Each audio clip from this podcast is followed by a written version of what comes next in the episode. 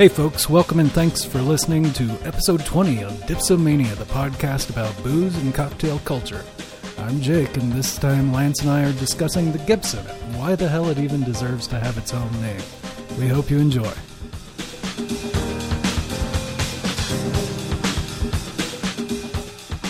And good afternoon, Jake. Cheers. And thank you for joining me in this because I sensed from your reaction this is not even on your list. Not even, it's not even an, I don't even know. Certainly not a favorite. Uh, n- y- yeah. Um, I've so we're having Gibsons, um, which I joked before we started is basically a ruined martini. Um, I don't like onions that much. Okay. Uh, this is, is this the only one that has onions in it? Well, I guess you could do a Bloody Mary with onions. as Sure, well. that would make sense. But uh, But yeah, I don't know what else the cocktail onions are for. uh, uh I can't imagine.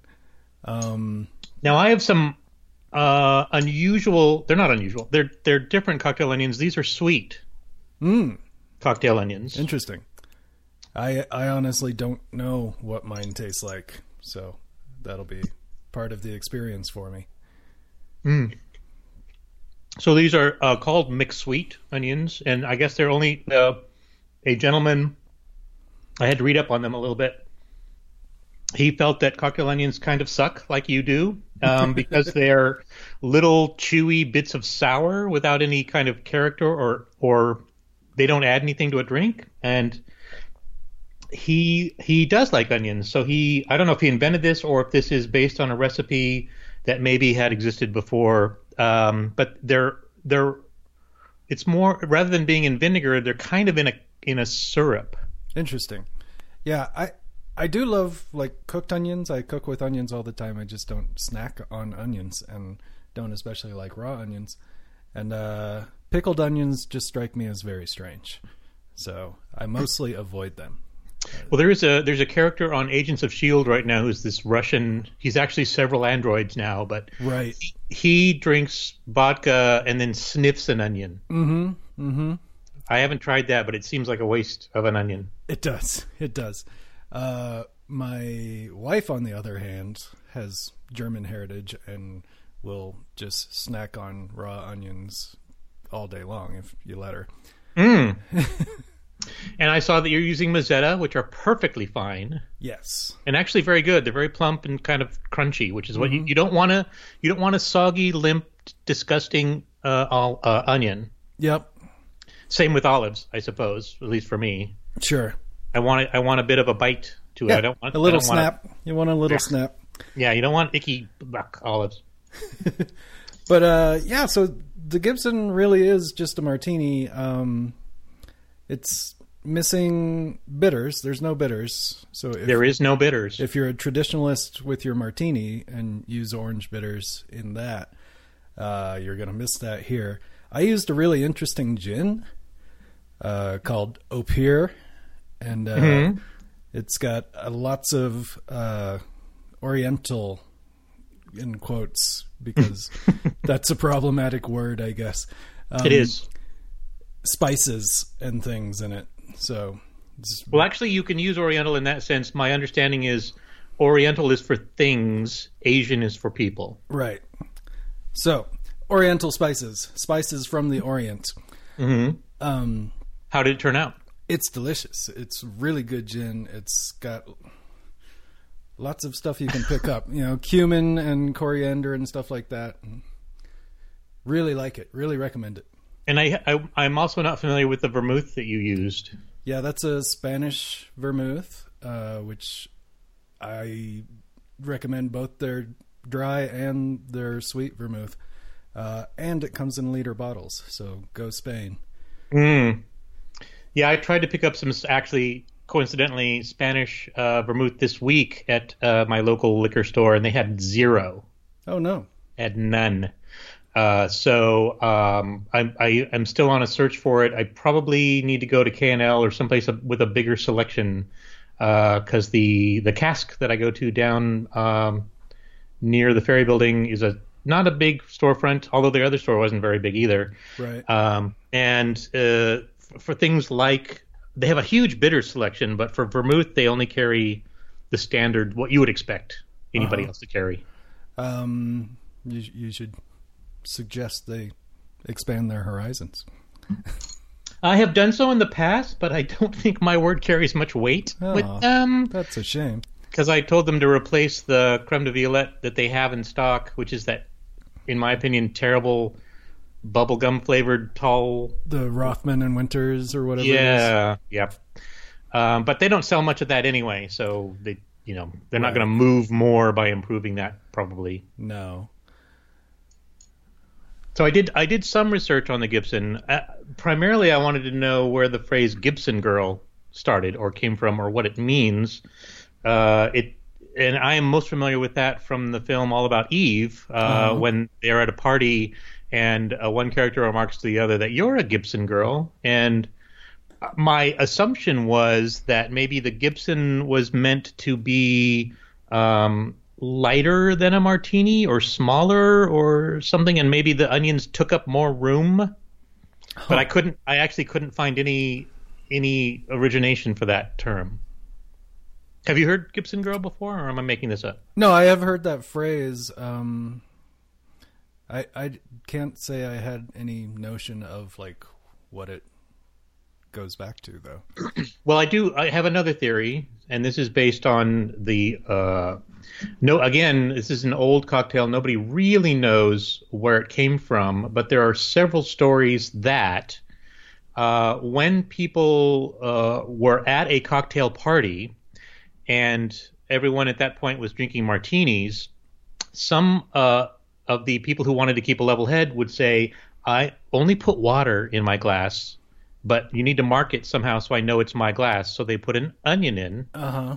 instead of the olive, Yeah. so that a Gibson was actually just water and onions. that's funny. Uh, and I don't know when it switched over to like, uh, well, I might as well have a martini, but now I can't. It, it can't seem like I wasn't having martinis before, so Right. keep keep putting onions in it.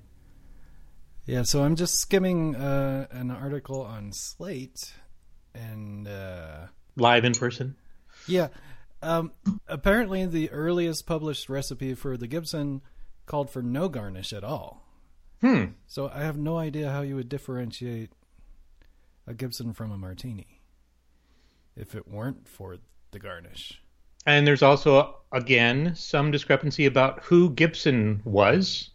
Um, some say it was uh, Charles Dana Gibson, uh, who challenged Charles Connolly, who was a bartender of the Players Club in New York, to improve upon a martini. So he just stuck all, uh, uh, sorry, onions in it rather than olives, and said, "There, it's better." Uh, another one may be that there was a an onion farmer in California. Uh, and it was mentioned in 1857 uh, about his farm. Uh, and uh, again, there is uh, uh, another gentleman uh, who's a, a banker here in San Francisco whose name was Gibson, and he was the one who did the just put just put water in it instead of Uh-huh. onions, and and then it's my drink, and now it's a Gibson. And it may have originated here in San Francisco at the Bohemian Club, which is still in existence. Uh, and do you know that you've heard of the Bohemian Grove, where like muckety mucks go occasionally up in this up in the redwoods, and it's a private reserve, and they all go there and hang out. Okay, I don't. I actually don't know about that. Okay. Well, now you do, sort of. um, and like presidents are members, and it's very hard. It's a very exclusive club, um, but they give um, more opportunity to artists. Uh, originally, it was started by several newspaper people here in San Francisco who wanted a place to hang out and talk politics without the politicians Uh huh. and Bohemian, hence the name Bohemian. So if you, if you were in the arts, uh, you got preferential treatment, and it was, uh, and the means of you joining the club was you basically had to perform. So you would come into the Bohemian Club and you'd put on your show, or you'd tell some jokes, or whatever, and and that thread more or less continues to this day, uh, particularly at the Bohemian Grove, where you're one of the rules. Again, this is all I don't know that this comes from anybody, any member, because the membership is very exclusive and it's hard to get in. But they claim that um, it, it, so you leave your business outside. You're not allowed to come in and talk about business at all. This is a place to relax and hang out. Uh, it was originally exclusively for men. That is no longer the case. Uh. They they still have a club off of Union Square here, a six-story Mason building. Um, but now the the at least the membership is open to, I suppose, if you're a, a rich Republican female, um, because they're the ones who have money. Right. Uh, and that's that is maybe as well where the Gibson comes from, but nobody again, they didn't write these things down necessarily. Right. And apparently, uh, it's the favorite drink of Sandra Bullock's character on The Net from 1995, which hmm. is hilarious to me. I vaguely remember that, except it was. I think it's one of the movies with an enhancement scene where they had to zoom in on things. Was she a hacker? She was a hacker. She wasn't being hacked. She was the hacker. I think Sandra she. Bullock, I think she was fighting hacker. hackers. I don't know. She was the anti-hacker. We may need to go back and take a look at that. Uh, probably not. oh come on! It'll be fun. You do enjoy bad movies. Mm-hmm. And I enjoy a Gibson. Um, uh, and actually, I did not know until I did this little bit of research for our episode that you don't put bitters in it. Right. That seems weird. I thought I thought that was mandatory. That's what a cocktail is. Well, I mean, the the classic cocktail is a spirit, um, sugar, water, and bitters. So this is not a classic cocktail. No. Hmm. Um, another another point against it, I suppose. Well, I mean, it fits in with martinis and Manhattans. It's that model. Um, it's the vermouth and spirit mm-hmm. I and I only suggested it because I I do view it as a classic. I have fond memories of it from a lot of classic films of of the 40s and 50s. Mm-hmm. Um, and uh, it also gives us an opportunity to drink more gin. Sure. And I, I, I have some doozies. Like I, I chose the Opihr for this one, and I got the uh, St. George Terroir for my next round. Wow, you are adventurous. Well, it's a savory drink with the onion, right? So I figure mm-hmm. I want interesting. That is a good point. Uh, botanical gins. So. I'm I'm going to try a barrel aged gin next. Oh, interesting. Uh, and I can't remember whose it is, but I'll I'll remember later when I have it. And I did I I took the opportunity to count my gins. I'm I'm up to eleven gins. Holy cow! I know. Nice job. Thank you. Thank you very much. This uh, the gin I'm using today is called Rose Gin. It's a Scottish gin. Um, I'm sorry, it's not Rose Gin. It's Love Gin. Love. Love. Um, and supposedly Eden Mill. Correct. Um, and supposedly, and I haven't tried this yet, but if you use it in a gin and tonic, it turns pink. Hence the name. Ooh. There's one of the botanicals in it operates oddly. I haven't tried it. I can't. I can't verify this. Well, I mean, that really depends on the tonic situation, doesn't it? Like, I don't know. yes, I'll say yes. What what what sort of tonic would turn the magic gin pink? I'm, I don't know. I can do some research to get back to you on that. I'm I'm I, like I said, it could be apocryphal. They could have just making shit up, right, to sell more gin, and I bought it because even though I haven't actually tried it for what it's supposed to be used for. Sure. Apparently. Well, how does it taste in your Gibson? It is lovely. It is a bit floral on the nose, as they mm-hmm. say. Mm-hmm. Um, and uh, I'm wondering. So I use those sweet onions. I'm wondering, and I do. I also have three different kinds of onions I can choose wow. from. Wow! I know, crazy. Do you routinely have Gibsons, or do you use them for something else? I don't, but I do like cocktail onions. I, I just like them. Um, and it, I think it's two things. One, I just I tend to like uh, savory things over sweet things anyway. Right. I will. I mean, I will also just eat olives. Um, but also, it reminds me of growing up when uh, at Christmas and other family gatherings, you know, they used to make those tray of like it would have gherkins and olives, and yeah. have green olives and black olives, and it would also have cocktail onions. and no one would eat the cocktail onions but me. I really, I really enjoy them. So Interesting. So the three kinds I have. do, the- do you these- make yourself a little snack with like olives and onions and whatever else you have?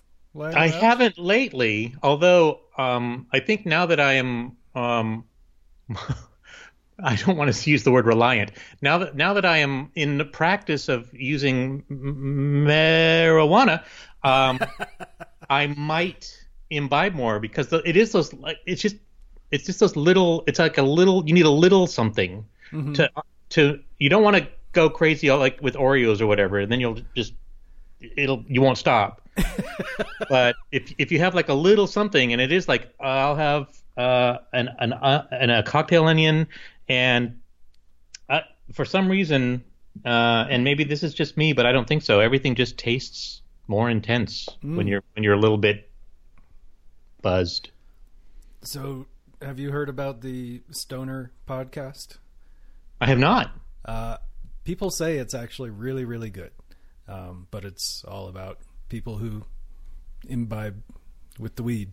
Mhm. there are several. It's very uh, obviously I'm I'm in kind of a weed central. They, I mean, they grow it by the ton north of here, and you can smell it walking down any old street here, and nobody gives a shit.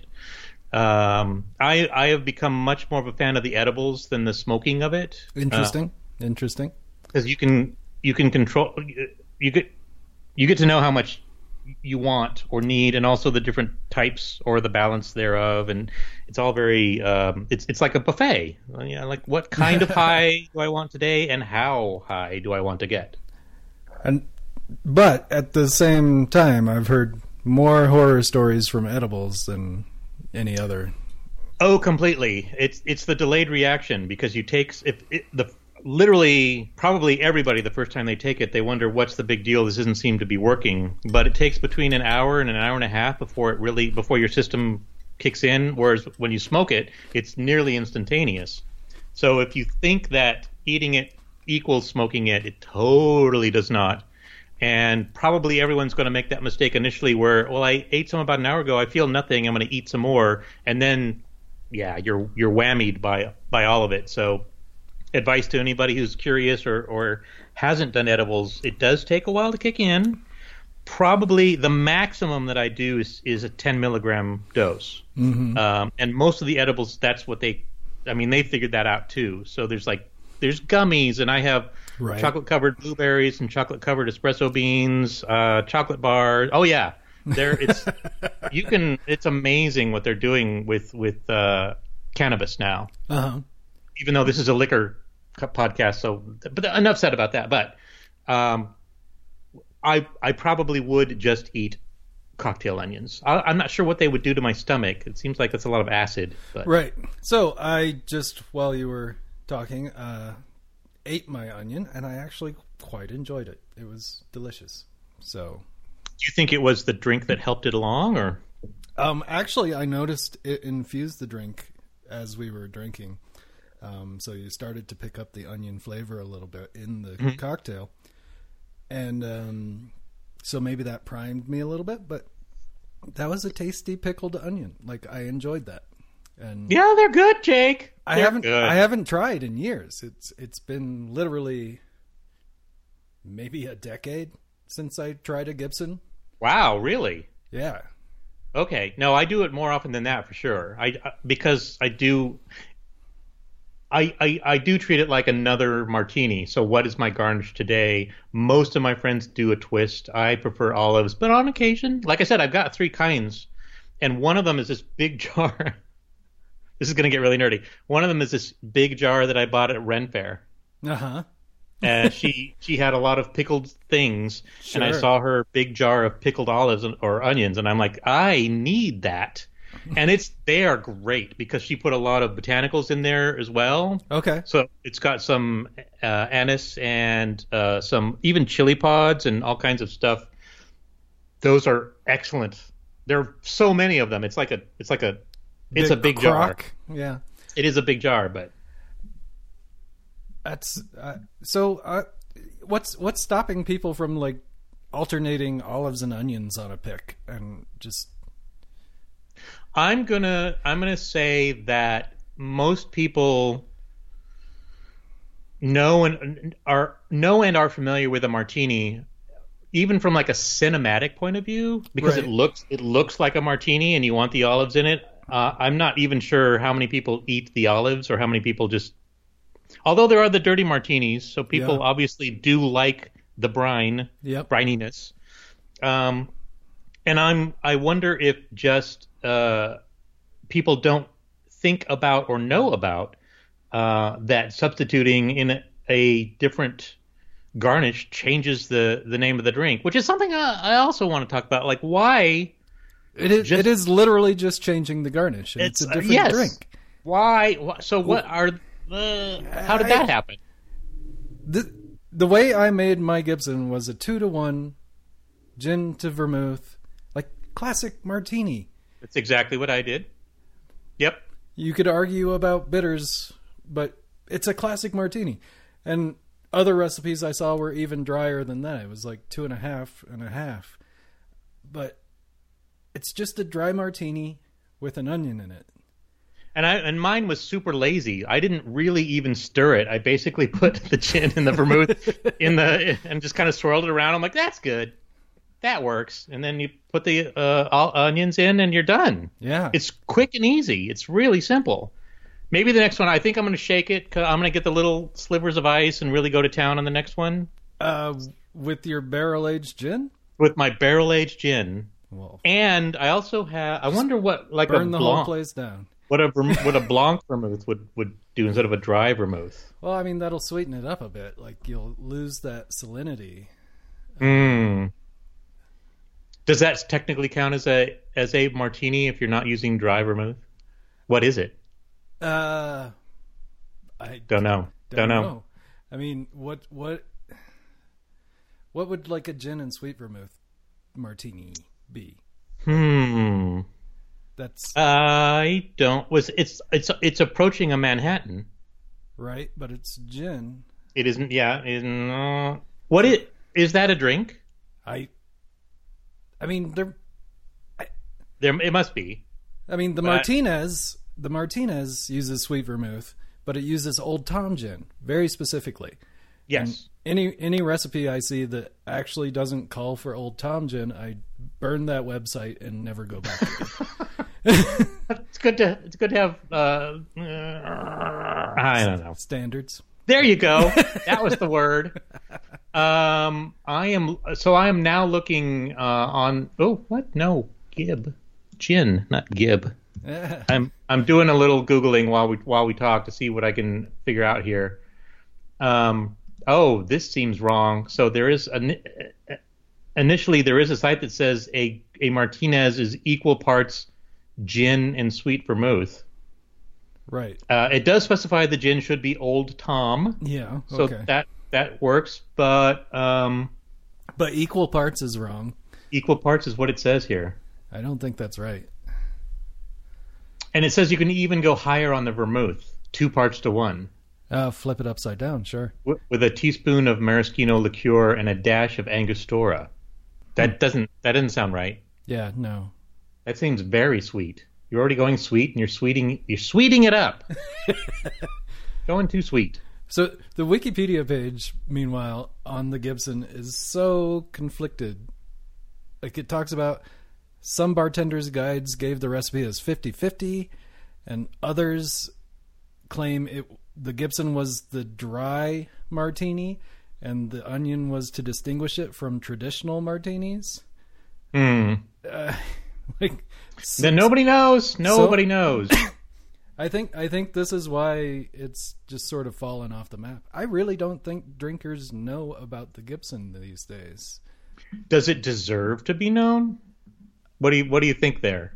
Well, I, I I, I think the I don't know that the, that the that the differences are so distinct that it like so with a martini a martini is already such a variable like the different bitters you can use the different gins you can use the different vermouths you can use that they're all going to yield a different drink this by pulling out the bitters so and immediately it's going to be less um, varied varied, variable, variable. Variable.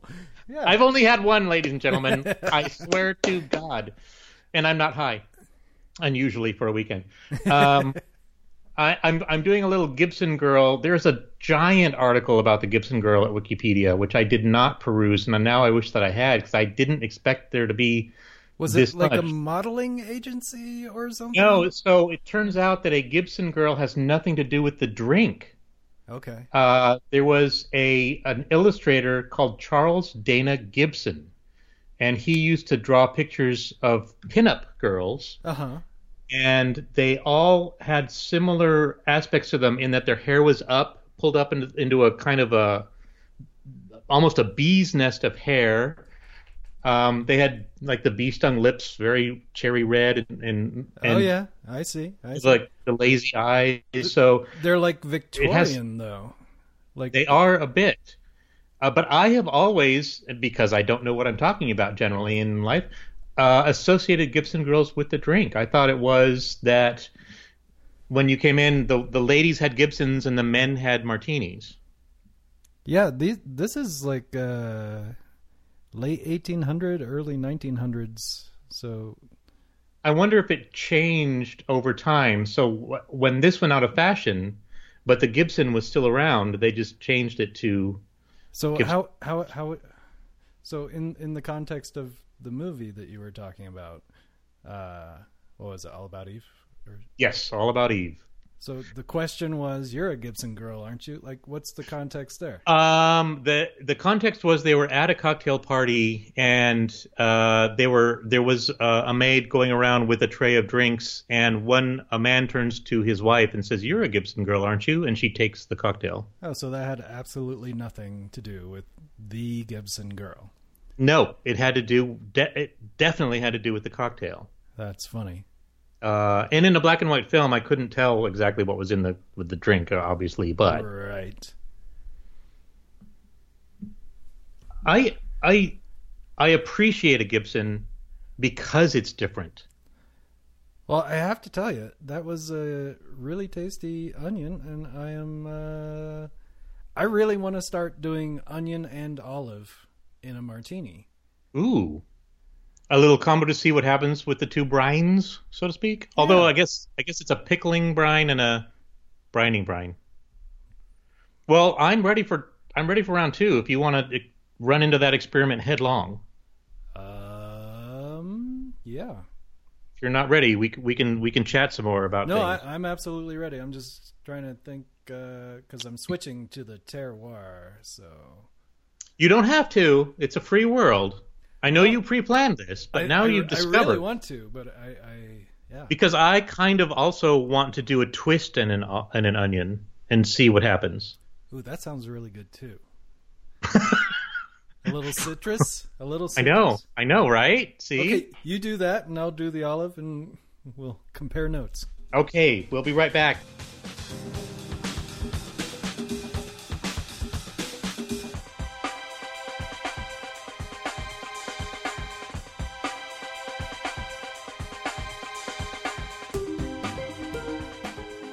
Cheers. Cheers. You can see my double garnish. Ooh, you got three onions and a twist. That's Ah. amazing. I know. I'm talented. Ooh. Mmm. yeah. Yeah. So what's the gin? Uh, this is Spirit Works Barrel Aged Gin. Okay. Uh, I believe they're up in Sebastopol, but I could be wrong. Uh, Spirit Works stuff is is great. All of their stuff is great. I, I highly I, recommend I hear it. that pretty much universally. I haven't actually tried it. Like I have access to it, but I just haven't gotten around to it. Yeah, it's really good. I'd put it right up there uh, with Four Pillars. hmm Okay. And their barrel age is, as most barrel aged gins are, a little weird, Right. but it really, it's really working here. And Mm-hmm. you stuck with the Dolin I did. I don't have a lot of dry gins. It turns out I have vermouth. two other blancs and I have like three sweet vermouths because they can vary so much. But I've just got the Dolin You right have, now. You have two blancs. I do. I have the Carpano Blanc and I have the Dolin Blanc. The Carpano Blanc is a pretty awesome vermouth. Mm-hmm. And then I've got the Lillet.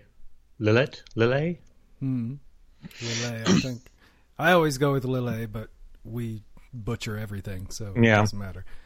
Um, so yeah, I switched to the uh, terroir, and uh, it's it's a whole different drink for sure.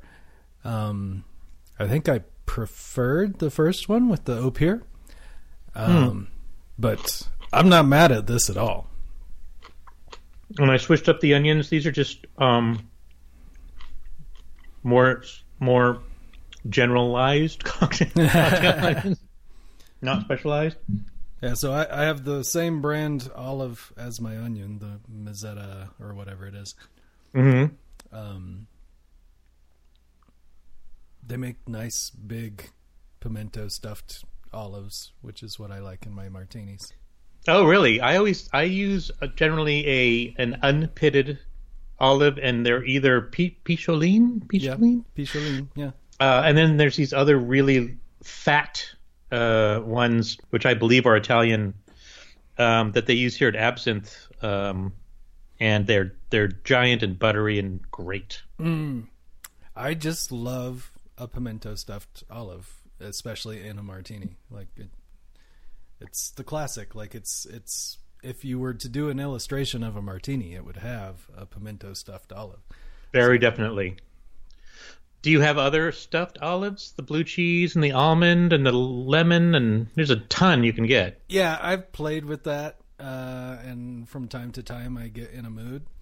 Um, I will say my favorite thing, my favorite like martini experience, hmm uh, was at a chop house steakhouse. It was actually the Boulder Chop House, um, and uh, they had. I think I feel like I've told this story before, but they had a sort of metal contraption with olive bowls. Yes, you like have, a, but it's like worthwhile. a tree of olives, and each each bowl had like three or four of different types of olive, and they just left it on the table so that you could, you know, spear them and put them in your martini, and it was like blue cheese and garlic stuffed and all the things. The problem is for home bartendering, um, you tend not to drink a huge volume of martinis. So Mhm. so those olives tend to hang out. And and the more exotic stuffed olives don't really hold up that well. no, yeah, things get cloudy and mushy, and yeah, I would agree. Um, especially that's especially actually- like the cheese, the blue cheese stuffed olives, like you need to tear through those. Um, I find that's true of almost any olive. Like once you've opened that jar, they immediately start to like get like I, I'm ugh." And yeah, I don't like a mushy olive. I mean, it still tastes like an olive, but you want you want it to bite back a little bit. yeah. It should be meaty. On these uh I wish I knew for sure, but the Mezzetta or whatever the brand is, these are like good snappy green olives with Oh, good pimento. So I Mhm. enjoy them. And they're available. Like the you know, supermarket has them. So I will say, I think because of the construction of the onion, it really holds its flavor better than an olive does. Where Yeah. the olive tends to take on the other stuff happening in there, this has that protective outer shell of an onion, and then you've got all those little layers, and they're all just holding in the onioniness. And, mm, it gets crunchier towards the center. I mean, mhm. I didn't notice on your first drink, but on this drink, you have crunchy ass onions. Like you are. they totally are. the when, other, I, when I was eating my onion, I actually had to step back from the mic because no, it's, so it's much crunching was happening. Sensory experience. Give them everything. Give it in. Do it. These are again, the Mezzettas are great. Um, these I think I picked up uh, at our little organic store, so I don't know if they're organic or not, but they're a brand I've never heard of, and it's like a it's a pretty big jar, and they're so. I do tend. I mean, there are some onions that are too oniony, if that makes sense. Right. And uh, these just give the, like that little shot of like vinegar and acid, and Mm-hmm. plays so well off of all the other things going on in the glass. So I will say this: I recently learned a trick in terms of uh, handling raw onion for, say, on a salad or something like that. That's that's just to rinse it in cold water after it's sliced or prepared, however. Rinse it in cold water. That sort of gets the sulfur stuff rinsed off it. So you just get that sweet with a little bit of a bite. And I actually like raw onion if it's rinsed like that. Hmm. So you go ahead and pre-slice it, and then you rinse it. Yeah. Huh. I hadn't heard of that. and it, it makes a world of difference. I I really don't like raw onion. Um, Hmm. But you like you I like love- cooked onion. I love cooked onion. I I routinely spend a weekend just making caramelized onion, so I have it as a condiment. nice. That's a that's a decent weekend actually. Yeah, the whole house just smells like onions for at least a week. And the French fried onions, like the the, the French's onions that you normally put on uh, uh, Mm-hmm. Green bean casserole. casserole. Yes, I I just eat that shit. I love that green bean casserole. That's such a sense memory to my childhood, to Thanksgiving, and Yeah, people put it down, but it is very satisfying and simple. yes, It's cream, of mushroom cream soup, of mushroom soup saves green the world. bean, and you need to use frozen green beans. If you use fresh ones, it doesn't work. No, yeah, no.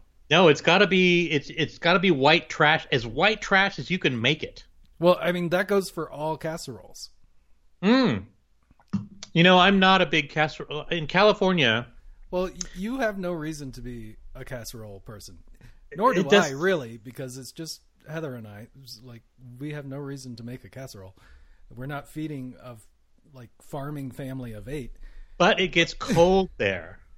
It And I, I, does. I think a casserole like on the table, just like wafting heat off of it, and it's got like tater tots and corn and all kinds of shit going on. and I will say the best casseroles also make awesome leftovers. You can just cut off a wedge of it and put it in the microwave, and it's great.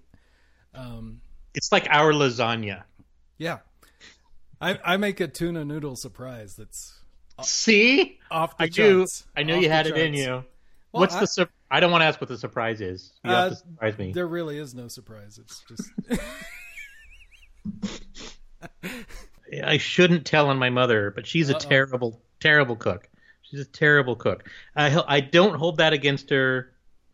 Um, it wasn't something that that like it was important to her. She was a working mom, uh huh. and we really enjoyed it when she went through the drive-through at Burger King and brought home burgers and fries. That was Yeah. like, yay! Yeah.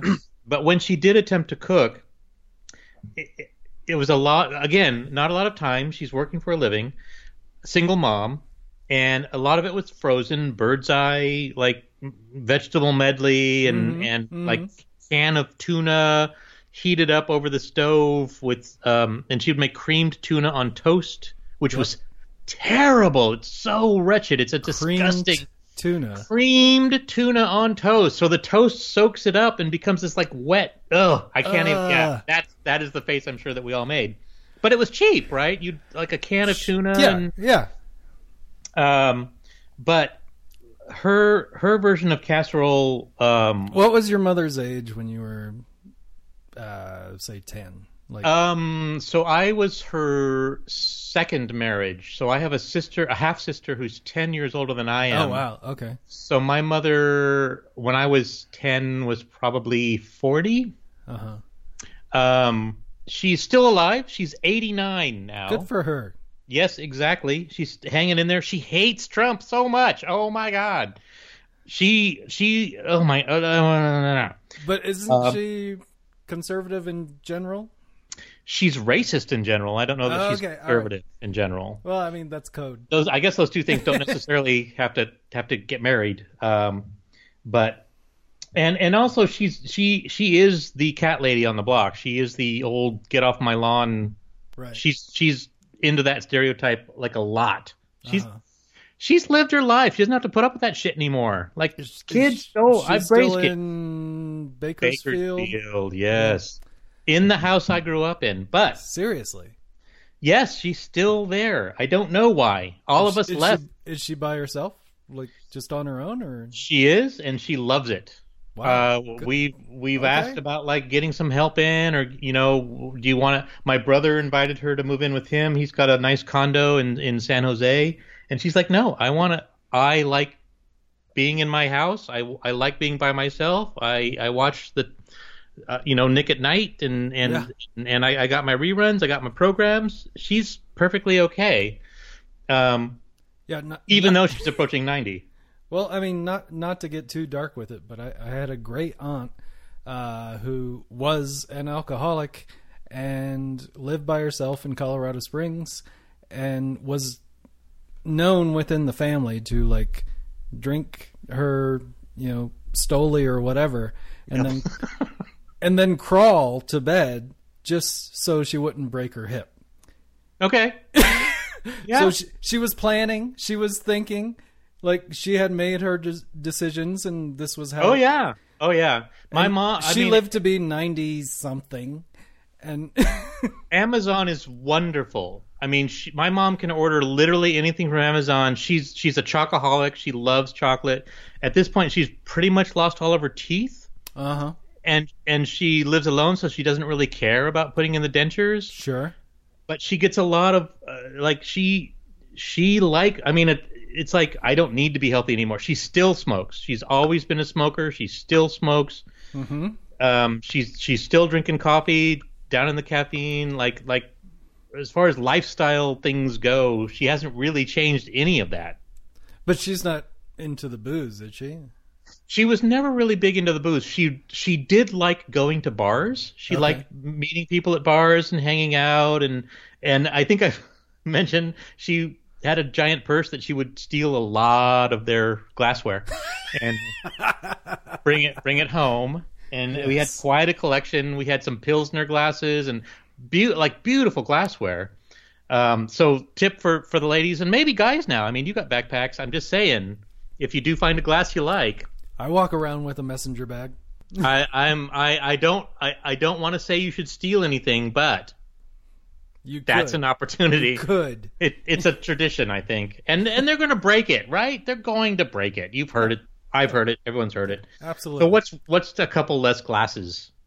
Although it'd be weird when they come back to clear and like I don't know somebody somebody took hmm. these already. Yeah. There is I mean I can think of offhand like three different bars I'd go to and just take their glassware because it's gorgeous. Really? Oh yeah.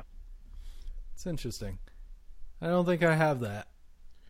Uh, there is one downtown um, where they all their stuff. Although I, I should also go to Dinah's and steal her glassware because it's gorgeous. But there's a couple downtown where I think they really rated the Goodwills and the Salvation Armies and got you know people's old like filigreed, beautiful cut glass Mm-hmm. things and and and it's all arrayed behind there and, and it's not matched in, in any sense. It's not like they. I love that. I love that. Um, well, I've already told you, like we have in Denver this place called the Brass Armadillo. That's this giant indoor flea market and Yep. Goodwill and everything. And uh, if you want vintage glassware, like my little robin in a top hat, very nice. Oh, that's very nice. um, Mine's like not very interesting. Well, the problem is the beak on every one of these. I have uh, four or five of them. I think I had six, but I broke one. The beak is uh, sharp because it's all the beaks have broken, so the beaks will scratch you a little bit. That was me crunching. But uh, point being is, anytime I see vintage glassware in a bar in Denver, I'm like, they went to the Brass Armadillo. We don't have that advantage in San Francisco, oddly. You would think we did because our city is rife with tradition and bars, but if you take a little jaunt up into, uh, oh, I was going to say Pasadena. It's not Pasadena. Damn it. uh oh. Um, anyway, you go up north, you're headed towards Napa, up on the 101, um, and you go uh, antiquing, as we call it here in California. Antiquing. Um, and there are several places. I think it's probably like the Brass Armadillo, where it people set up little booths of their own inside inside these giant buildings, and it's so I've got old clothes, I've got old furniture, I've got like this weird collection of Coke memorabilia, and yes, here's the glassware guy, Right. and it's like just beautiful old stuff, and and sometimes like the some of the glassware um, apparently is coated with the color. It's it's the glass is not the color like it's coated. And, Oh and yeah, may- yeah, yeah. maybe It's a- coming off a little bit. film, Yeah. Yeah, and but still, it, it's just it's beautiful and interesting, and it shows its age uh, lovingly. Um, I'll think of the name of the city. I'll just look it up instead. Um, I should know it offhand because everybody kind of stops there on their way up. Yeah. Um, We we have a lot of stuff that uh, Heather brought to the relationship from you know her grandparents and great grandparents, and we have little tea sets and you know cup and saucer, and every once in a while I get a wild hair and I do a blue blazer because I have the metal cups. So Mhm. I, I I do all my fire retardant safety, and then do my pouring above the sink. Um, because I that's don't cool. I don't want to burn my house down, but I do like to play with fire, so that's Everyone does, I think. Really, if you think about like Fourth of July is that's all it's about. exactly. Exploding shit and playing with fire. Petaluma, Petaluma is the name of that city. I've I've heard of that city. Yes, if you were on your way north from from our our our burg here, stop in Petaluma. There are various places you can buy some really nice glassware for cheap. If you try to buy the glassware here in the city, you're not going to find it because all the bars have already taken it, probably. Which is unfortunate, but true. It's honest. I'm just being honest with you, and it's worth it. Pe- actually, Petaluma also is a very cute little city, and you can get a great burger there. Man, I am on team pickled onion now. I'm so happy because you had. I think you had serious doubts I, about the I was mm-hmm. I was derisive about this. I, I I I wanted to talk about the idea of you know what makes a drink a specific drink, um, because really this I I still can't get past the fact that this is just a martini with a different garnish. Yes, I I kind of love the idea though that like dudes were like, I need to conduct some business here, so like don't really don't give me all the alcohol, like make me a special drink, but let me I need to like I need to know which one's mine, and no one's gonna touch a thing with an onion in it, like they're not even gonna want it. And and then it became a thing. It became a separate drink based on some shit that somebody made up. I I just want our listeners to know that I just did a spit take into my pop filter. I was gonna, I was covering for you. I wasn't gonna say anything because it was interesting to watch. But yeah, that was that was fun. It was fun for me anyway. yeah I have some theater training, so I know how to cover for that shit. yeah. You all right? You, you did a damn fine job. Thank you. I, I think. Uh, but I'm so. Are there other? What other drinks can you think of that are so close to their antecedent, but have become their own thing based on? I I changed up the, the, the this. I can't. I can't think of one that's as simple as just changing the garnish. exactly. This is kind of stupid, Because But a, it- a martini with a twist is still but everybody martini. knows what it is. If you ask for a Gibson in any bar, you're.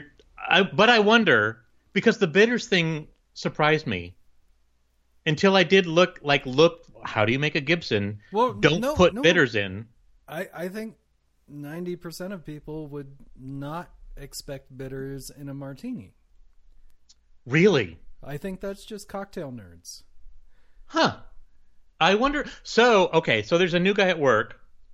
Um, and uh, I was talking cocktails with him a little bit because we're pairing. Do you know about pairing? I'm sure you do. I sure do. I'm a yeah. programmer. I I hate pairing, but anyway, it's exhausting. It's, it's exhausting. terrible. It's an it's a it's horrible. No, Um, I mean it, it's a good thing. There are good reasons to do pairing. don't no, don't even don't even try.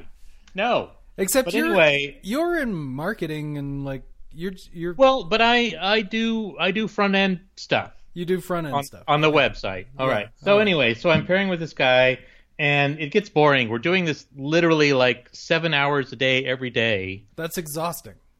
Well, we're we're both learning this new system that we're installing, but that's beside the point. But anyway, Uh-huh.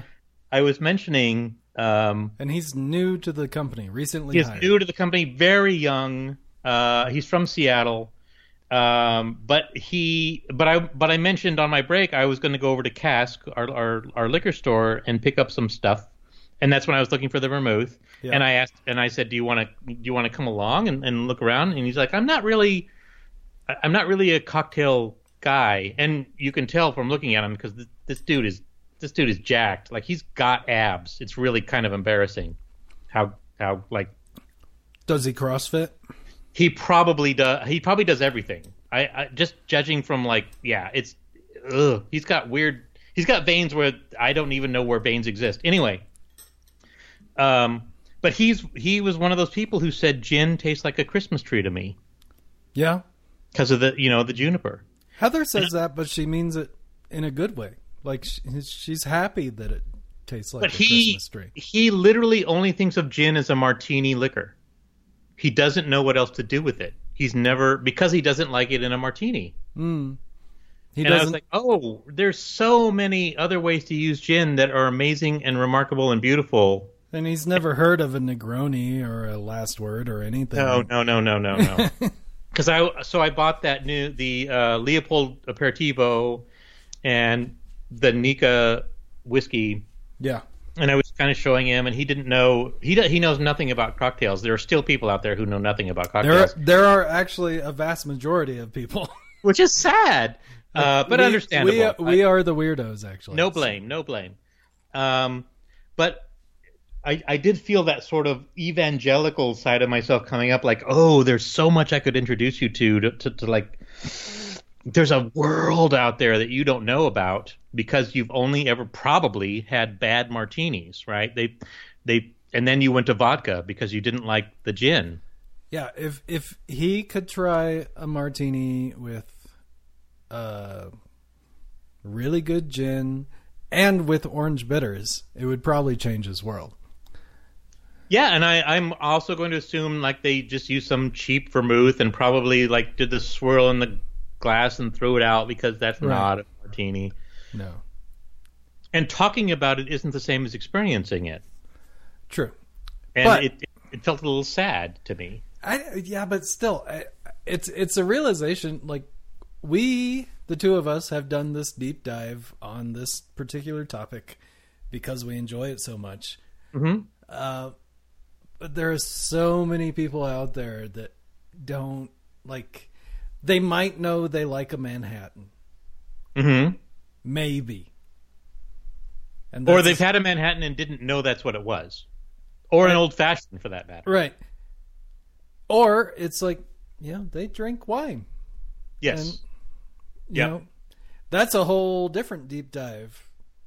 It's like you want to take them by the hand and go to your favorite bar and sit them down at the bar and bring the bartender over. Yo, come here. I've got, I- have the perfect candidate for you. Mm-hmm. I, I need, I, I want to educate this person, and they don't know what they like, Yeah. or We've- but they do know what they We've don't. got a noob. Let's have Yes. some fun.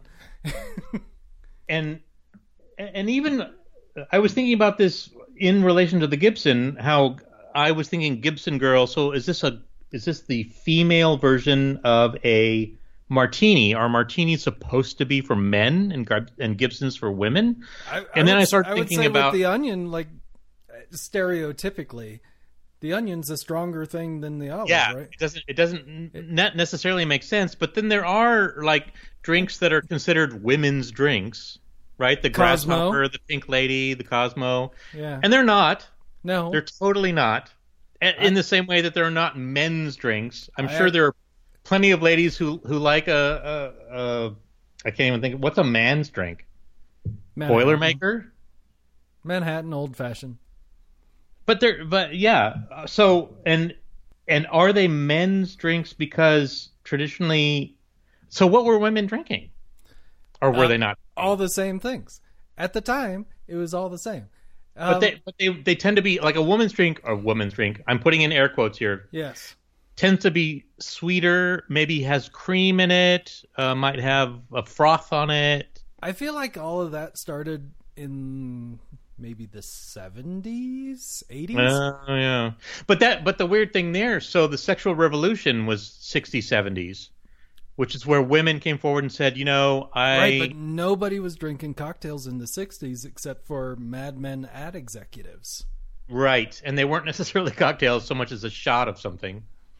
Well, or three martinis at lunch and uh, old fashioned before you went home.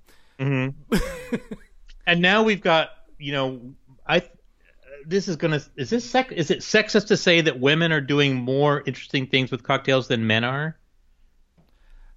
Uh, Because I think I I'm, I- I, know I- I, know right. I- I, I agree, but I think that men tend to look backwards. Like, what are the classics? What can we improve on? Hmm. And women are like, fuck that shit. I I want to. I'm the ingredients that we have now are amazing, and what what can we do with this? it's really interesting because I think the cocktail renaissance, quote unquote, that we're at the tail end of right now. Yep. um, like we're just living in the world of it. Like it's been built up. Um, you know, there are people like Sasha Petraske. There are people like um, Sother Teague, Camper English. All these people, dudes. But at the same time, there's Julie Reiner. There's Ivy Mix. There's a whole lot of women involved with building that up. And I think sort of subversively the cocktail industry has this sort of equality situation. Mm-hmm. Yeah, I, is- w- I- yeah, I, I want to amend my thing to say it really doesn't make any difference anymore. Yeah. There aren't there aren't men's drinks, there aren't ladies' drinks, there aren't men's bartenders or ladies bartenders or any any of that shit.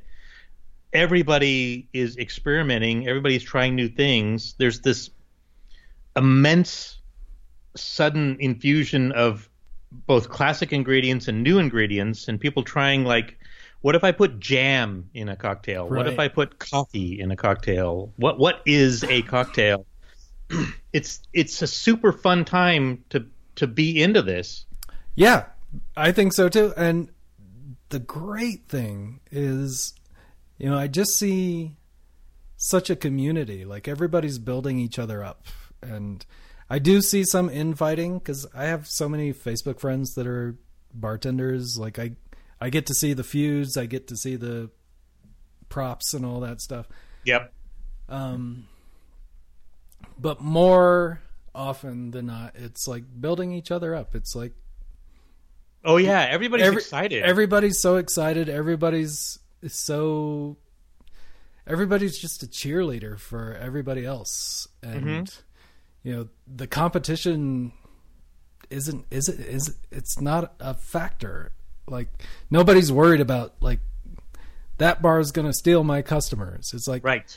that bar Yes. is that bar is going to make more customers because And the, the the guest bartender thing and bringing people in and sharing recipes and and yeah, it's great. We all benefit. Yeah. So I have I have one fun story relating to my Facebook bartender friends, um, and relating to the sort of sexism. Um, Sean Kenyon, who owns Williams and Graham and Occidental in Denver, uh, which are like he's won Tales of the Cocktail Spirit Awards and all that stuff. He, he likes to make fun of dudes that ask for drinks in a manlier glass. What does that mean? Well, if it's on Like a longer stem, like Uh, it's my dick no, or something? No, or- apparently dudes are afraid of stemmed glasses and they just Oh. in a rocks glass. okay. Well, all right. I don't. I, I don't I, follow that, fuck- but all I fucking love a coupe.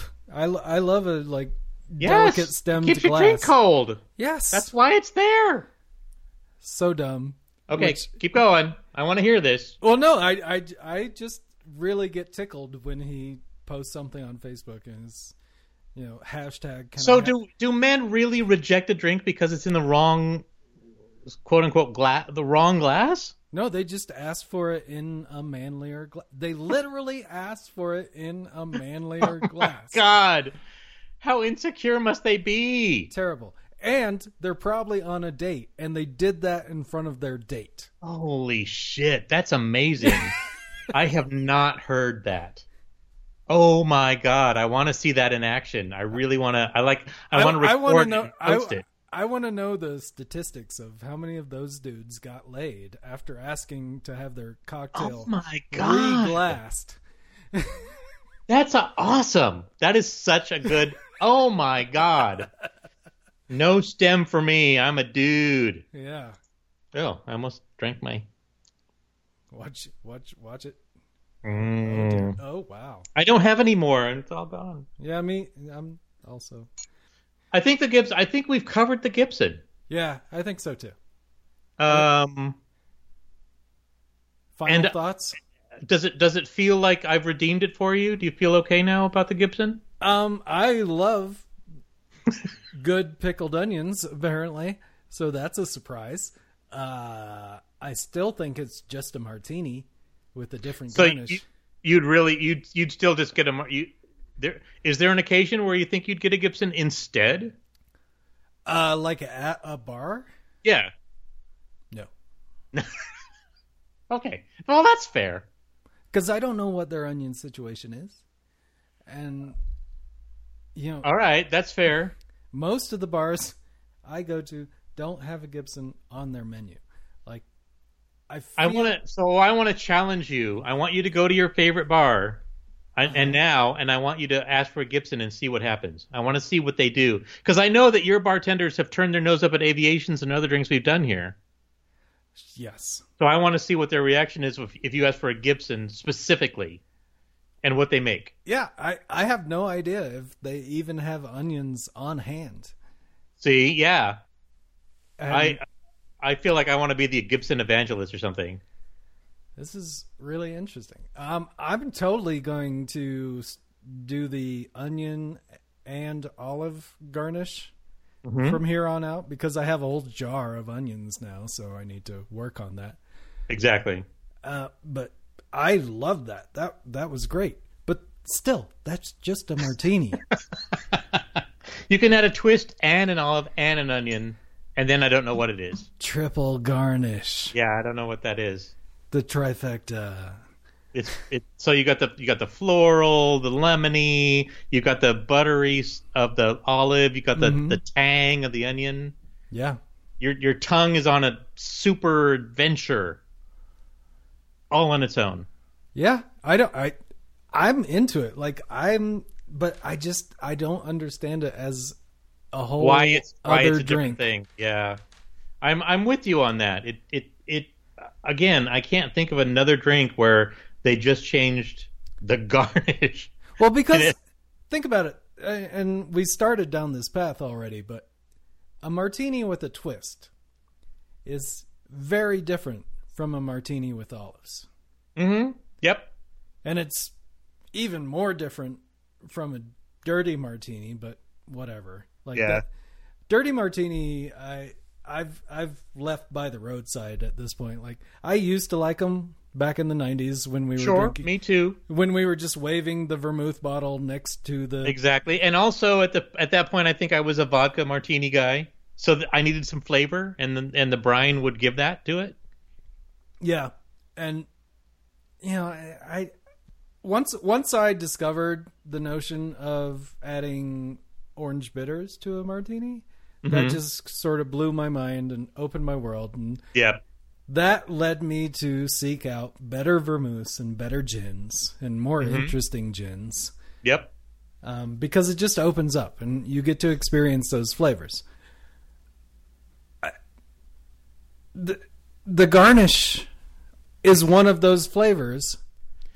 So, Hmm. but like a twist and an olive is still the same drink. So why should an onion and onion be a different drink? Feels like a question for the ages that will possibly never be answered until you're standing in front of St. Peter and maybe he can tell you. At the end of days, we will know why this is a Gibson and not a martini. Uh, And I, I just want to add, I am definitely an olive guy. yes. Same. Given given the your druthers, Although, I mean, you're adding a twist with your garnish. I, I that like twist. I would do both. Twist and olives. Twist. Twist and, and olives. Onions. Like. Or uh, yeah, twist and olives and onions. Uh, and does that make it a different drink altogether now? I mean, really, you're the, the Sutton. I don't think that's gonna be the Sutton. Like if if ever there's a Sutton, it's gonna be something far more bitter and weird. Ooh. Well, there's your challenge. Come oh, up with something bitter and weird. I've I've been working on it. like all I do is like this is a new Amaro. Let's see if I do this. mm-hmm. Mm-hmm, mm-hmm, mm-hmm. I will say the cask has plenty of Amaros, lot tons of Amaros. I don't know why they're they're they're lacking on the vermouth side, but t- they've yeah, got the Amaro thing covered. That seems like quite a deficiency. Like they should. Be. Well, even so, there's a wine there's a wine place like a block away from me, and and you would think that they would have a lot of vermouths too, mm. but no, no, I don't well, know. You're just down the road from Sutton Cellars. You can. I am. Which is amazing vermouth. I've only managed to get one bottle because they don't distribute to Colorado. But oh, yeah, it is amazing vermouth. If you if you happen upon it, then get it because mm-hmm. it's really good. And then, all right, Jake. Further think... north from you, there's there's the Ransom Crew. They make a good couple vermouths and gin and whiskeys. Or yeah, gin, they're doing gin-skis. they're doing some they do some cool things. Shit. All right, Lance. This was fun. Uh, you get to pick the next one. Yeah, it's getting harder to pick. I mm, we have so many choices. Have we done um, margaritas? I don't think we have. There you go. Wow. And yeah, and you can do a lot of variations there. We're we're leading right into summertime too, so Yep. You can get the blender out and have some fun. Ooh. Although I'm a coin style guy, like Oh really? Yeah. I like a blended margarita. I like them all actually. I like a rocks margarita, but they do have. I am a salted rim guy. They have to have a salted rim. I enjoy the salt as well. Yes. Yeah. Well, let's uh, plan for that in the future. Yes, as as the weather warms, it sounds like a good good thing. All right, All Jake. Right, thanks very much. Heather says hi. Hi, Heather. Woo! Uh, onions. Yay! Yay! Bye, Jake. Bye.